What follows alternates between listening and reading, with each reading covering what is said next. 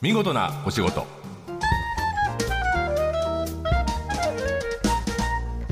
こんにちは出版社マガジンハウスの編集者西田善太ですこの時間は見事なお仕事企業の中の人に直接お話を伺い見事な取り組みや新情報をお届けする番組です目の前にいるのは主に放送後期を担当している作家の今井君です何やらハンカチを取り出して、あの手を拭いています がそうなんですよあの僕実はコロナ禍までハンカチを持つ習慣を持っていなくてです僕ねはハンカチいつも持ってまあす偉い、はい、そうだでもなかなかあの実は持ってない人多いよいねやそうなんですよ、で、えっと、持つようになったのは、うんあの最後アルコール除菌をするときに、はいはい手が乾いていた方がいいよっていうお話があってですねこれはまあはいはいはい実際そうらしいんですけども、うんうんであのああつまりシュッシュってやる前に手を汗を拭いておくそうですそうですそうです、実際コロナ禍で、えーハンカチの需要というのはとても増したそうでしておー、はい、あの手洗いの意識の中にその手を乾かすというところまで、うんうんうんあの日本人の中に今浸透している状況かなと思うんですけどだってあれだもんねあのハンドドライヤー使えなくなってたもんねあしばらくそうなんですよん今日はまさにそのハンドドライヤーの、えー会社に来ていただいてますあの知ってるハンカチって右の後ろのポケットに入れるといいんだよ何ですかあの座ると伸びるからはいアイロンの代わりになるスータイリストが言ってたんで面白い右の後ろのポケットにハンカチは入れななるさいほどアイロン代わりになるんですそねうそうそうへーどうでもいい話ですがそうハンドドライヤーの話をじゃあ今日はお聞きするということではい、えーハンドドライヤーといえば風が出て手のひらのこう水を吹き飛ばしてくれるイメージなんですけど、はいえー今日お越しいただくエアラボの商品はですねなんと吸引式ということで吸い込むそうでなするほど、はいちょっと聞いてみましょう、はいえー今日は株式会社エアラボの代表取締役浅見純さんですよろしくお願いしますよろしくお願いします。エアラボ、えー名前の通り空気を研究しているような会社でいいんですかそうですね。はいはい。エアラボっていうのは商品は何を作られてるんですかサーキュラという吸引式のハンドドライヤーを作っています。サーキュラーハンドドライヤーっていうのはあれですね、あのーバスルームお手洗いにある、えー、ボーンとそうですね風が出るはい。手を乾かすものそうです。手を乾かはすいことです。まあはいアメリカとか行くと本当にペーパーがいっぱい置いてあって、はいもう使い放題やってたくさんゴミを捨てるような感じだけど、それに比べると、えー環境に優しいのかなと思いつつそうですね。環境に優しいのがハンドドライヤーの特徴ですですよねね。はい。え吸引式っていうとあれ普通空気が吹き出してきますよね強い風で、はい。じゃなくて、はい吸い込む方式ってことなんそうでですすねか。ブオーンとした風をそのまま吸い込んでしまう。え出すことは出すんですか出すことはです。出した風が外に飛び散らないで中に吸い込んでしまうってことがあ。あ吸引えじゃあ吸ったり吐いたり大変忙しい機械なんですねそうですね。はい入ったり吸ったりモーターはずっと動きっぱなしですね。そういう意あ味ではあ。えっ、と風の通り道があると考えたらいいってことそうです。風の通り道は中に入っていて、はい要は循環しているような形。はいはいはい、ははいい、外に全く漏れないってこそうですとね。うんうんうんうんサーキュラー、はいサーキュラーってことはサーキュレーションというかサーキュレーション回転するというか循環するという意味ですね、はこれは最近できた商品なんでしょうかえー、と一昨年の12月から発売したので、おーちょうど新しい 1, ですね年ちょっとですね、うんうんうはいん実はあれですもんね、あのーいわゆるコロナ始まった頃からしばらくははい菌が飛び散るんじゃないかということで、使用禁止の場所ばっかりでしたよね、は使用禁止なのにペーパーも置いてないから、はどうしたらいいだろうっつってね、はいズボンで拭いたりしてましたけどそうですねえハンカチ じゃなくて、ええーこの開発っていうかさっきみたいに吸い込む、えーハンドドライヤーっていうのの歴史ってどんなそうですね、大体30年ほど前にですね、はいはいあの1号機というのは、まあ、医療機関からの、えー要望に応えて生まれなたるほどなるほど病院とかかね、ハンドドライヤーってすごい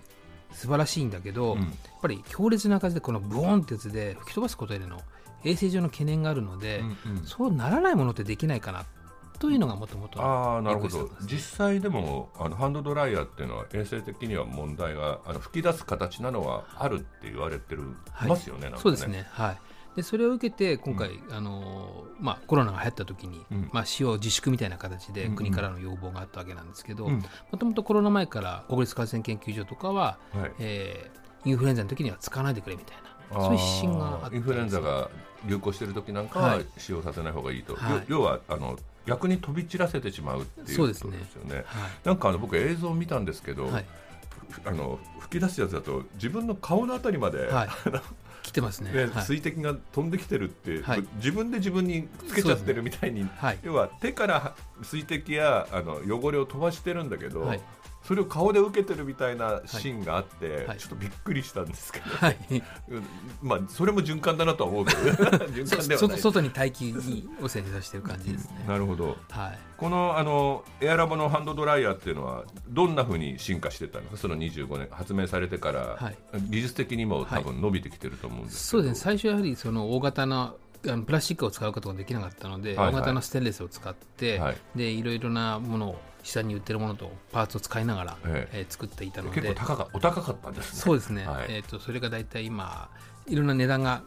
上下幅あるんですけど、はいはい60万から90万ぐらいで流通していたので昔ははいでとても買えなかったんですけど、まあ、それでもあの衛生意識の高い食品工場さんなんかではご利用いただいてたんですけどはいえーやっぱりこれだと普及しないので、はいプラスチックモデルにしようとはいいうことを目論みましてでその大量生産するために、えーこのサーキュラというのを作り始めた今は大体おいくらぐらいになって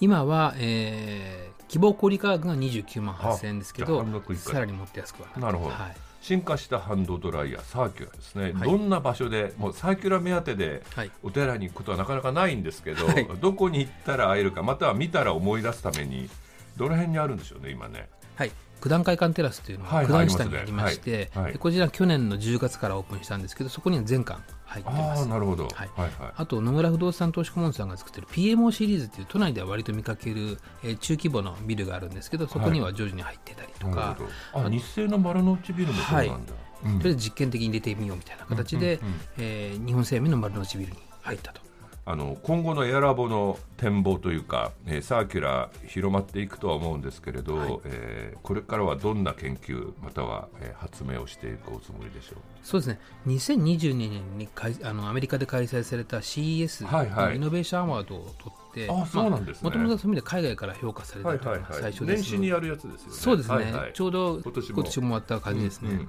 でそれの去年に出まして、うんでまあ、海外で評価されたとよかったいうですねこともあるのではい大きなモデルにして手が大きいえー手が大きいので、 なるほどはい、その改良モデルというのを海外に売っていきたいなと思ってます。なるほど、はいハンドドライヤーの世界って、はいその世界的な普及率あまず日本の普及率ってどうなんですか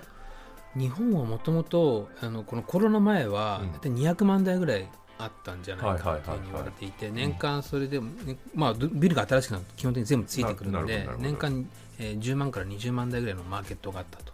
いうふうに言われていたんですね。うんでこれがコロナのこの3年の影響うでん止まってしまっているはいはいような状況ではあっなるてほど徐々にまあ回復しつつあるみたいな。そのペーパーを置くよりメンテのコストも実はかかんなかったりするってことなんですかねそうですねねやっぱりうんペーパーになってしまうと、まずペーパーを用意しますでゴミをゴミが回出収てく回る収しなきゃいけでないゴミが例えばパチンコ店さんなんかだと、はい30分に1回ぐらい片付け交な換いしとなるほどそうするとなるほそどのための人件費もかかるしそうですねということで、えー非常にもう毎月のゴミのコスト処理コストだけであるパチンコ店さんなんかはそれで2 3 0万かかってしまうあああのそうそう僕思ってたことがあったハンドドライヤーがあるお手洗いって、はいゴミ箱なかったりしますよねそうですね、うんうんうんはいでそこでピンときたんだよね ピンときたってみんなわかるんだけ どあそうかとそういう人件費とかを省くためにも、はいこのハンドドライヤーって一つ置いとくのは、まあ、サービスでもあり、はい効率化でもあるんだなとそう思なんっでてすねうんうんうん、なるほどねつまりペーパーのお金がかかる云々より置く人なくなったら補充して片付ける人っていうのが、はそれも結構バカにならないならないですね、はなるほどなるほど